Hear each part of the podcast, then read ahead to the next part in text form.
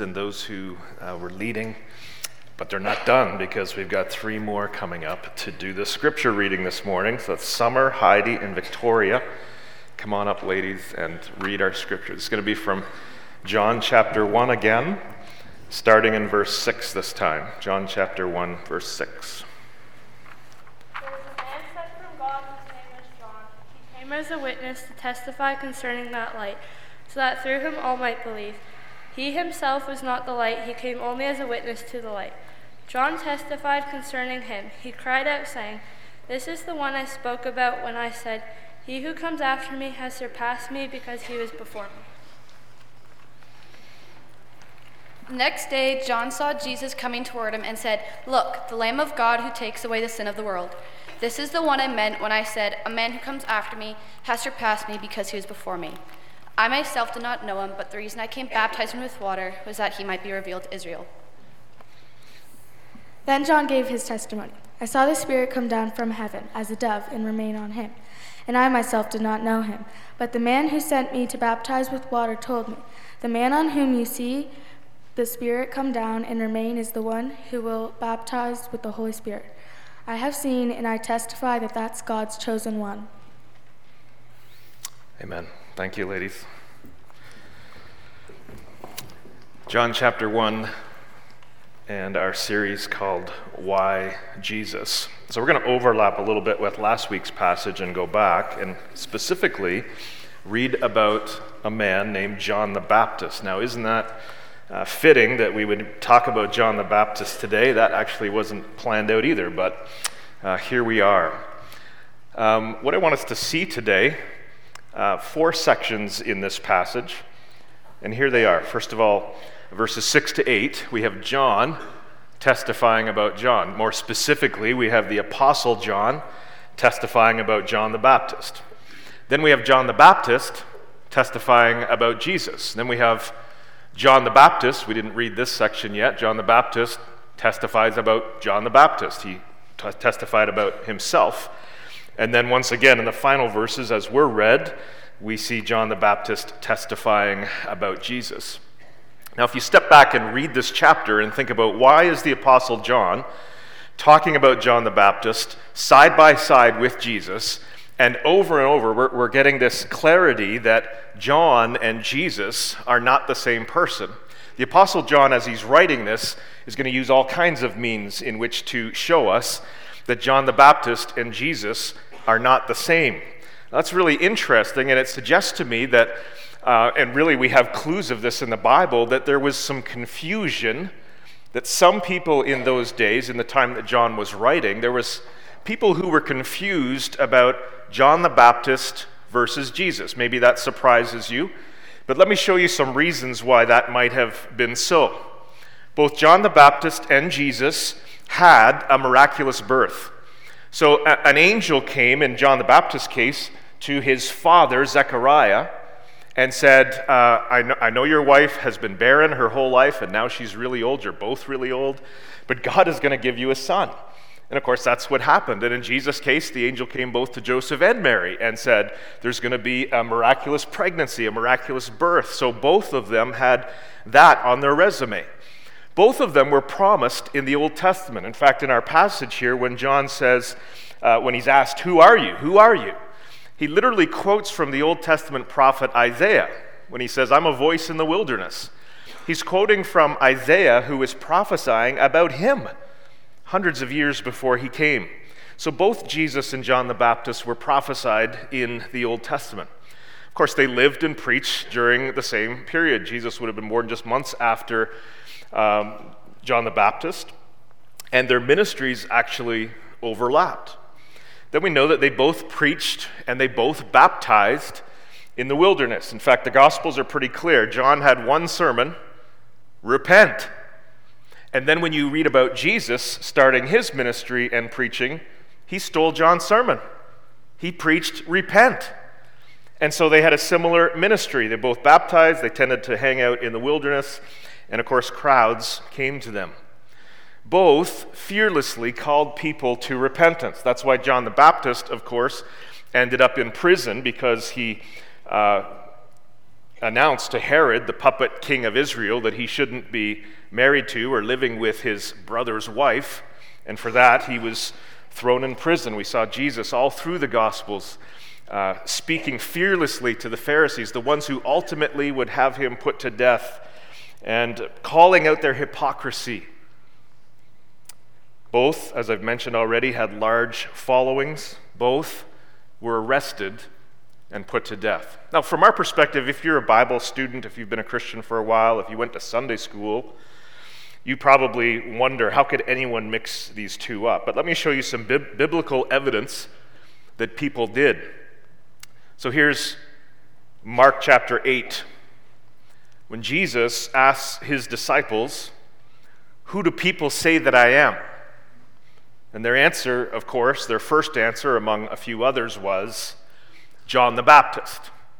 I don't know if they thought that John and Jesus were the same one. I mean, John uh, was put to death probably earlier on in the ministry of Jesus. So some people got confused and thought Jesus was kind of the continuation of John's ministry, or did they think that Jesus was like a reincarnation, a, a rebirth of John the Baptist in some way?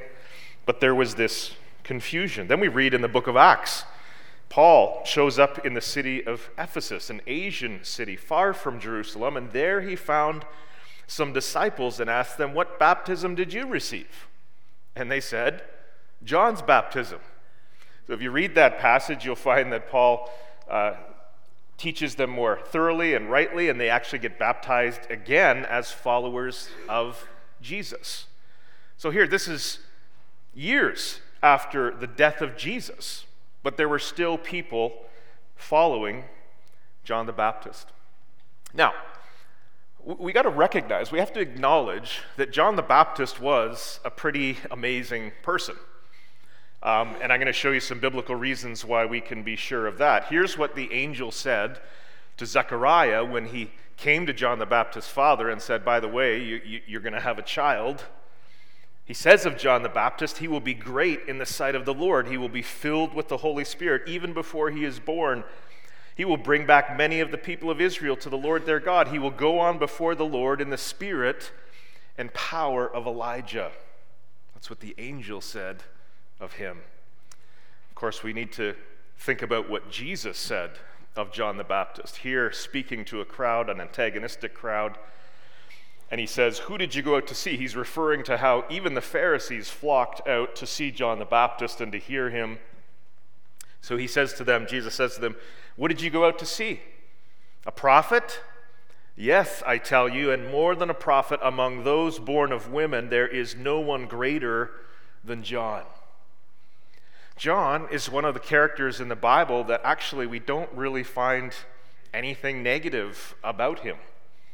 Uh, the, the one thing that we might point out is that when John was in prison, he sent his messengers, probably some of his own disciples, to Jesus to ask him, Are you really the one? And of course, this is after John has already pronounced that Jesus is the one, the one that was to come. We're going to see that today. So his faith wavered. Some would say it's because he thought surely the Messiah would at least get him out of prison, which of course is not what Jesus did. And ultimately, John died, and ultimately, Jesus died. Perhaps a false understanding of what the Messiah would do, of course, which all of the disciples and Jewish people had. And yet, Jesus could say of him, No one greater. Some would call John the final Old Testament prophet. His role and his purpose were crucial in the ministry of Jesus. So I want us to understand what was the purpose, what was John's purpose in coming to the earth. And we get this from the New Testament, we get it from those three Old Testament passages, one in Isaiah 40 and then two in the smaller book of Malachi. This is what the Bible says about John the Baptist. Number one, he was God's messenger. You see that in verse 6, of course. There was a man sent from God whose name was John. He came as a witness to testify. This is what the Old Testament prophesied about him as well. He would be God's messenger. So here's a guy sent from God, empowered by God, with a message from God. It was his purpose. Number two, he had a very specific purpose to call God's people to repent and to turn back to God in preparation for the coming of Jesus. Now, there was a 400 year period, as some of you might know, between the Old and New Testament. It was a period of spiritual decline in the land of Israel. It was a time when there were no prophets. God, God wasn't raising up prophets who were saying, Thus says the Lord. Uh, there were no supernatural events happening. And of course, during that time, the Roman Empire came in and took up occupation of the land of Israel, which was a sign of God's judgment upon his people. It was a dark time in the life of God's people. There was spiritual decline. And so God wanted to awaken his people in preparation for the coming of Jesus. And especially, he needed them to turn from their sin. He needed their hearts to become soft to the reality of his presence and his holiness. He needed them to repent. And so that's why John came with that one sermon that he preached all over the place. Same message every time repent, turn back to God. You know, the reality is that one of the reasons that some of us struggle to receive Christ is the condition of our heart. We struggle to receive Christ because, well, perhaps we, we don't recognize ourselves as sinners. We struggle to receive Christ because we are so independent, so self confident, so self reliant and the reality is, our hearts are hard. It's like trying to plant a seed in hard clay that's been baked by the sun. It's impossible. You've got to go in and break up that soil and soften it up with some moisture and prepare for the seed to be planted. This is true for some of us. We're like the people of Israel who needed to be called back to God in repentance in preparation for receiving Jesus. And that was the final purpose that John had in his ministry was to introduce God's people to Jesus and then to point them to him. We're going to see that in our passage today. This was his job. His job was to let people know that Jesus was coming. And then you remember when Jesus came to get baptized by John the Baptist, and a supernatural event occurred. When Jesus came up out of the water, this dove fluttered down from the sky and landed on him, and a voice came from heaven saying, This is my beloved Son. And that was one of the ways that God used John the Baptist to introduce the whole nation to Jesus. You imagine, I don't know how many people were there at that time, but the word of mouth, the spreading, the gossiping about what people had seen and heard when Jesus was baptized. And of course, along with that, we have John, as we'll see today, announcing to the people, This is the Lamb of God, this is the Messiah and he would point people to Jesus. That was the purpose of John the Baptist. I want us to recognize that John understood that purpose and he was comfortable to live out that purpose. Or we could say it this way John knew who he was, he knew what his job was, and he did it. I want this to be a challenge to us because one of the reasons we struggle in life, or more specifically in the Christian life, is because we don't really recognize who we are, or we fail to recognize God's identity, the one that He has placed upon us in Christ. We haven't recognized our calling. That follow, to being a follower of Jesus, not just joining a religion and, and choosing a, a, a way of faith, but it's a, it's a whole new identity whereby Jesus makes us his own, puts his name upon us, puts his mission and calling upon us. But if we don't recognize that about ourselves, obviously we're not going to be faithful to the calling that we have as followers of Jesus. So I want us to see how John understood his own calling, his own identity. And we see this especially in those verses where he's being interrogated, starting in verse 19. Notice, this was John's testimony when the Jewish leaders in Jerusalem sent priests and Levites to ask him who he was. Now remember, he's drawing huge crowds. People are amazed by his preaching, people are repenting. But verse 20, he did not fail to confess, but confessed freely, I am not the Messiah. You almost hear the way John says this. He's almost, it's almost like he's a bit surprised. That someone like John, who has such a massive following, who's become so popular, who everybody is talking about, it's almost like John is suggesting that, you know, he might have been tempted. He wouldn't, couldn't, couldn't, I mean, if it was me, I would have been tempted to say, yeah, well, maybe I am. Maybe I am the Messiah. I mean, I sure look like it. I mean, ask all these people, ask them what they think. So it's, it's, almost like John is emphasizing, John the Apostle is emphasizing John's humility, his, his confidence to say who he really is. No, I am not the Messiah. They asked him then, Who are you? Are you Elijah? He said, I am not. Are you the prophet? He answered, No. Finally, they said, Who are you? Give us an answer to take back to those who sent us. What do you say about yourself? And then John, somewhat cryptically, replies, in the words of Isaiah the prophet. So here he understands, this is from Isaiah 40.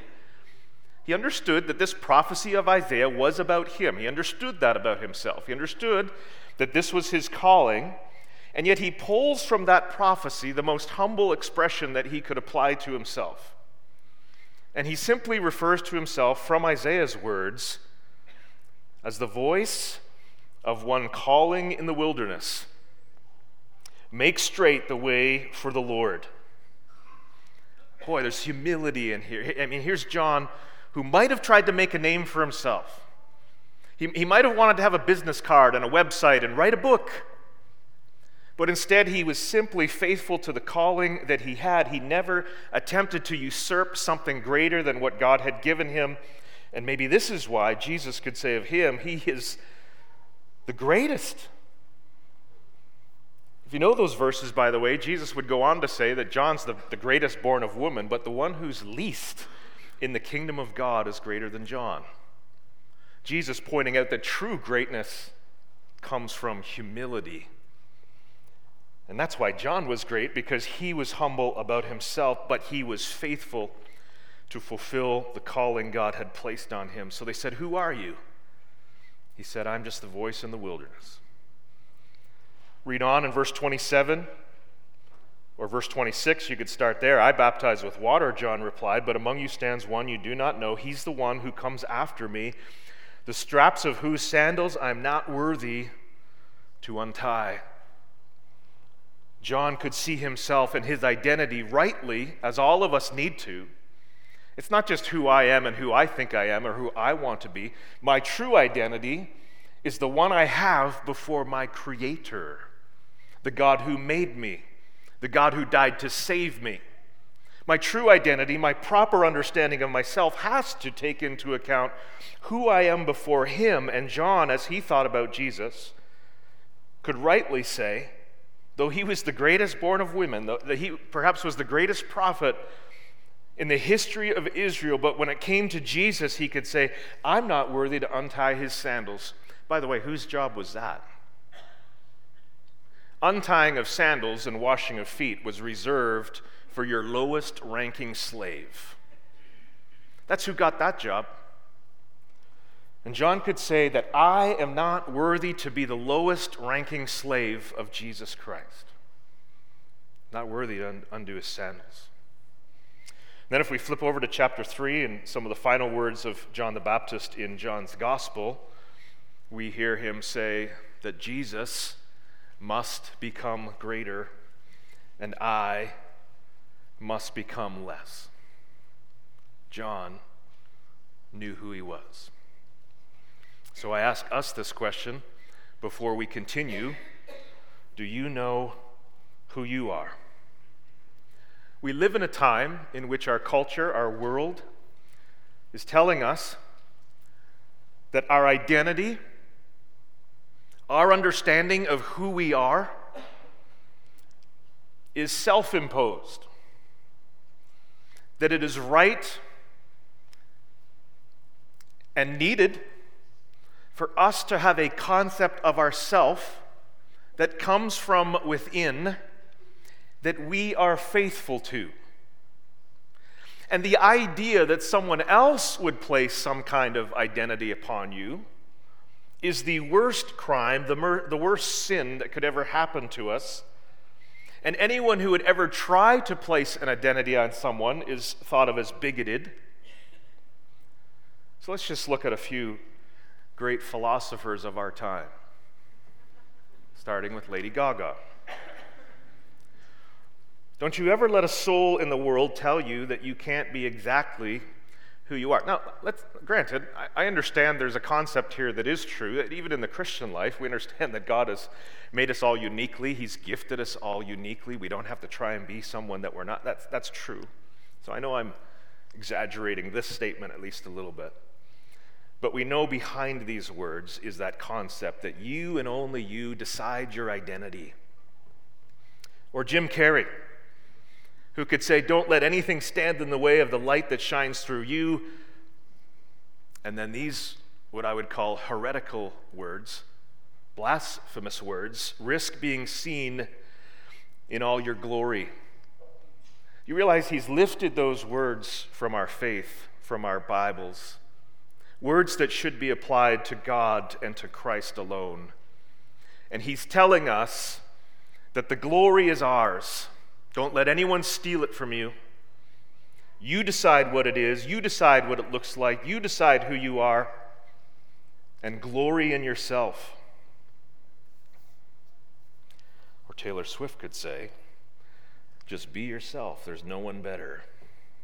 Well, that's not what John said, is it? He said, One comes after me whose sandals I'm not worthy to untie. You cannot properly see yourself and understand who you are if you do not understand that there is a holy God in heaven who created you, who sent his Son, the Son of God, to die for you.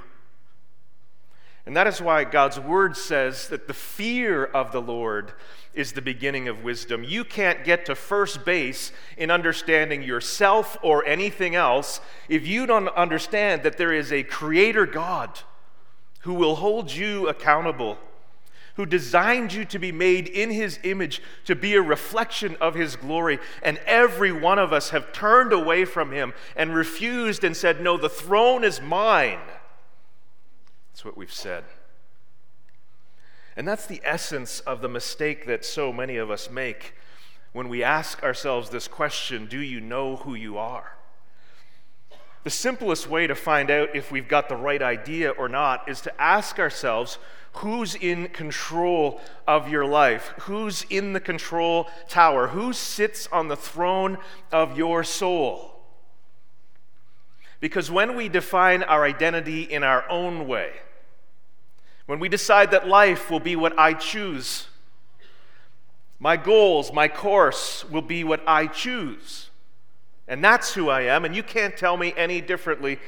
We have immediately signaled to God, and hopefully it can possibly signal and raise the alarm in our own lives that you don't understand who you are at all.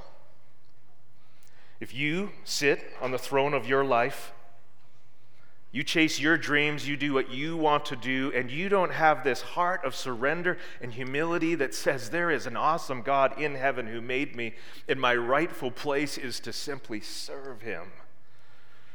Then you don't really know who you are.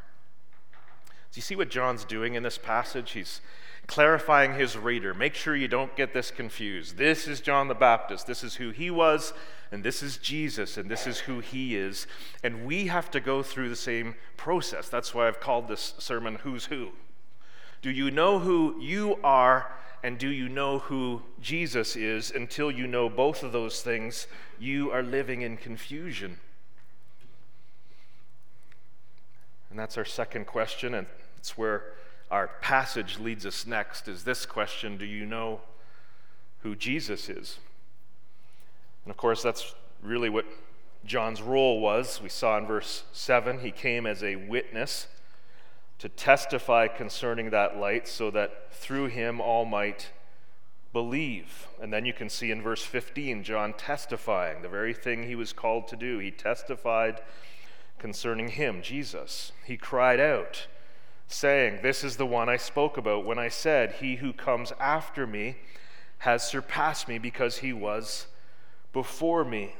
And then you can come to the very end of the passage, starting in verse 29, and we read that John saw Jesus coming toward him and said, We can hear him in his loud voice. You know how loud you had to talk to a crowd of people outdoors? John had a voice, he had pipes. And I, I wish I could hear the sound of his voice saying, Look, the Lamb of God who takes away the sin of the world. This is the one I meant when I said, A man comes after me who surpassed me because he was before me. I myself did not know him, but the reason I came baptizing with water was that he might be revealed to Israel. And so, in all of these verses, we have John testifying so helpfully for us, because it's recorded in God's Word, who Jesus is. So, let's have a look at what John said about Jesus. Starting in the words we found in verse 15, John says, He was before me. You say, wait, John, wait a minute. Go back and read Luke's gospel. You'll remember that you were actually born before Jesus. Don't you realize that, John the Baptist? That by the time the angel came to Mary and announced that she would get pregnant, your mom was already pregnant with you. Don't you remember the story that when Mary came to visit your mother Elizabeth, that you jumped in her womb by the Holy Spirit? John, you were born first. John says, I know. I know that. But he was before me. You know what John is saying in those very, very simple words? This is God. This is the eternal, timeless God of creation. We've already seen that last week in the early verses of John that Jesus, not just Jesus of Nazareth, not just a man who was born in our world and died, but the creator of all things, the eternal God of the universe. And with those simple words, that's what John is saying which of course is why he could go on and say those things that we've already talked about this morning that he's not worthy to be the lowest ranking slave in the service of Jesus Christ. He's not worthy to be the one to untie the sandals and to wash the feet of the Son of God. And then in verse 29, we find these awesome words he sees Jesus coming toward him. He announces in the loud voice, just as God intended for him to do, This man, this Jesus of Nazareth, is the Lamb of God who takes away the sin of the world. It's amazing, you know, because what I spoke about a few minutes ago, this issue we have with our identity, this problem we have with usurping the throne of God, the throne of our own lives is at the very heart of what sin is. It's the reason that Adam and Eve fell into sin. The devil comes along and says, Don't you realize if you eat that fruit, God said don't eat, but don't you realize if you eat that fruit, don't you realize all the benefits you're going to get? Don't you know that God's holding out on you? Every sin committed by every person who's ever lived begins with usurping the authority of our lives from the God who made us.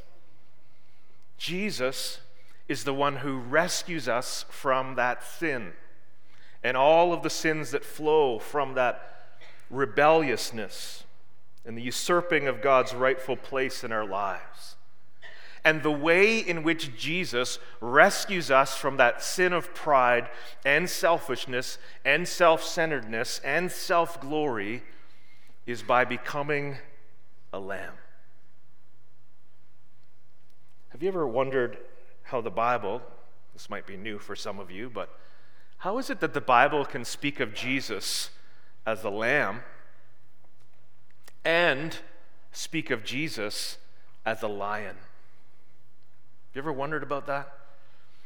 book of Revelation says that Jesus is the lion of the tribe of Judah. That line through which the kings of Israel came. And of course, Jesus would be the true and ultimate an eternal king of Israel.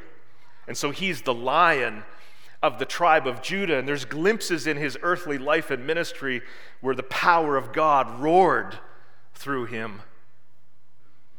And yet, all through his ministry, we find him like a lamb, humbling himself, so gentle with the sinful and with the destitute. And of course, John ultimately is calling Jesus a lamb, not merely because he was lowly and gentle, but because he became the sacrificial lamb, the ultimate sacrificial lamb, the fulfillment of thousands and thousands of lamb sacrifices that Israel had made through many centuries. But Jesus, through his death, stepping off his throne and getting nailed to a cross and laying down his life and pouring out his blood, was the means by which we can be forgiven for stealing the throne and usurping his rightful place in our lives. Jesus is the Lamb of God who takes away the sin of the world. Has he taken that sin in your life? Has he redeemed that sin? Or are you still living there? Are you still living on that throne of pride and self glory and self sufficiency? Or have you given that place over to Jesus, the one who left the throne to become your Savior? John declared this to us. Then he says these powerful words Jesus, he says, I baptize with water, but this one who's coming will baptize you with the Holy Spirit. Now, I, I know those are strange words, but I want us to see the good of them. Now, what happened here today when we baptized three people is we dunked them underwater. There's a lot of imagery with that. Jeff mentioned some of that to us. The imagery of going down under, kind of like death and burial, coming back up, kind of like resurrection. This kind of baptism is a little bit different because when we're baptized into the Holy Spirit, it's not going in and coming back out again. When we're baptized in the Holy Spirit, it's a once for all thing. So, since I've been so profound to quote from Taylor Swift and Jim Carrey today, I'm going to give you an illustration that will surely blow your minds.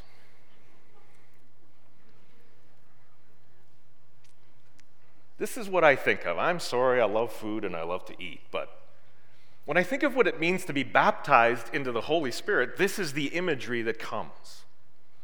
When we trust in Christ, when we come to Him by faith, when we surrender our lives to Jesus, when we, uh, when we, when we seek salvation in Him alone, the Bible says that we are baptized into the Holy Spirit. And when that happens, what happens is we are literally, Scripture says, we're sealed into the Holy Spirit.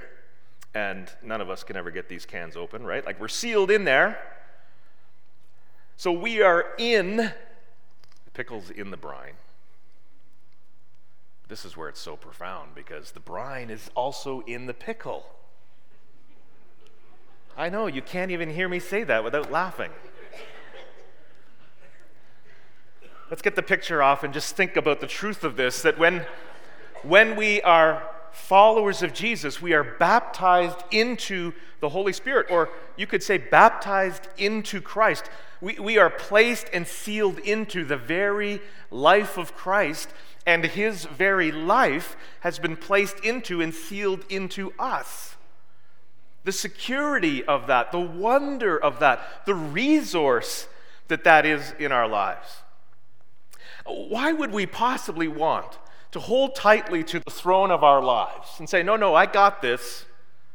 I'll run the show here, God. I don't need you, which is, of course, so foolish when all the while what God offers us in salvation is to be so united with His own life and presence that He literally comes and lives within us, and we live permanently forever within Him. Do we understand salvation? Do we, do we understand what it is to be a follower of Jesus? Do we, do, do we seek the power? and the resource that is available to us because we know Jesus? If you're a genuine believer, you've been baptized into the Holy Spirit. No wonder God says, pray without ceasing, because continuously, forever, by your side, in your soul, is the almighty supernatural presence of God saying, I'm with you. You're not alone. Don't, don't try to do this alone. Do we know who Jesus is? Well, I want to finish with this last point. We asked, Do you know who you are? We asked, do you know who Jesus is? I want to ask this final question Do you tell people who Jesus is? Because what I find so fascinating as I look at the life of John the Baptist is that you can, you, you can see a complete parallel between his life and ministry and ours.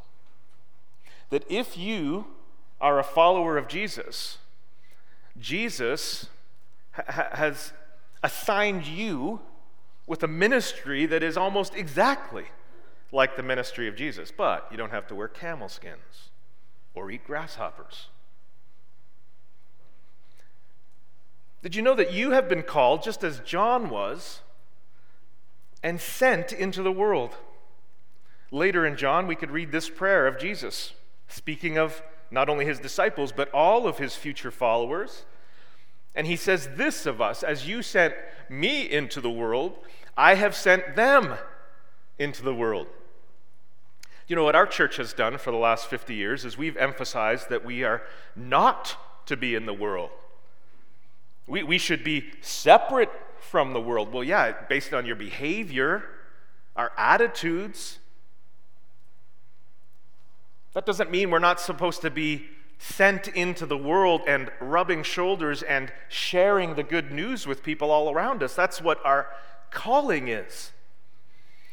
Jesus was very explicit with his disciples in Acts chapter 1, just before he ascended to heaven, when he said, You will be my witnesses in Jerusalem and in all Judea and Samaria and to the ends of the earth. And of course, we should have included the words right before that, where he says, It's the Holy Spirit who will come upon you to empower you to do that work. Did you know that just as John was a forerunner, one who would prepare the hearts of people for Jesus, that's our role. Uh, maybe we get too intimidated because we think, no, it's up to me to win a soul. No, you can't win a soul.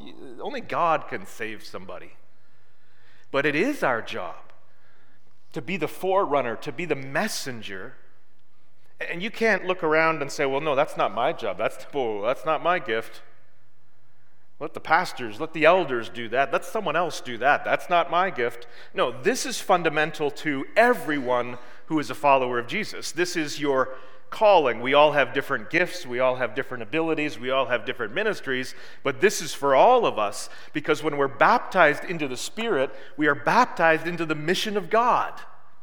So we can't say, no, that's not for me. Yes, it is. And then you say, well, well I can't do that. Yes, you can. You're in the pickle jar. You've got this. Well, no, you don't have this. God has this. God lives within you. How could we possibly say, I can't do it? We can. It is time that we stand up in faith and say, based on who God is and what He's called us to do, and the fact that He lives within us, that we can be what He has called us to be.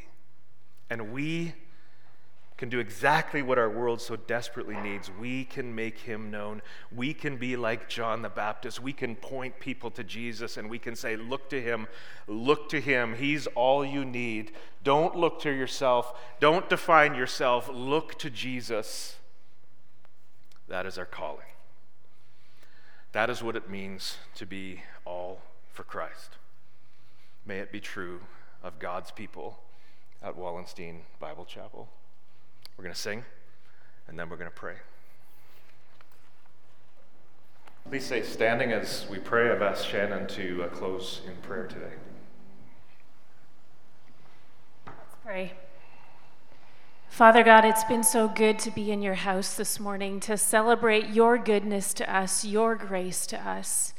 And God, we've been humbled this morning, Lord. We've been reminded that we are not on the throne of our lives. We have a, a God in heaven, one who's created us, who's redeemed us, who's planned out our lives. And so, God, we confess, Lord, that we have wanted to take control, Lord, but you are in control of our lives. You are the one who is seated on the throne, Lord, and we humbly surrender our lives to you.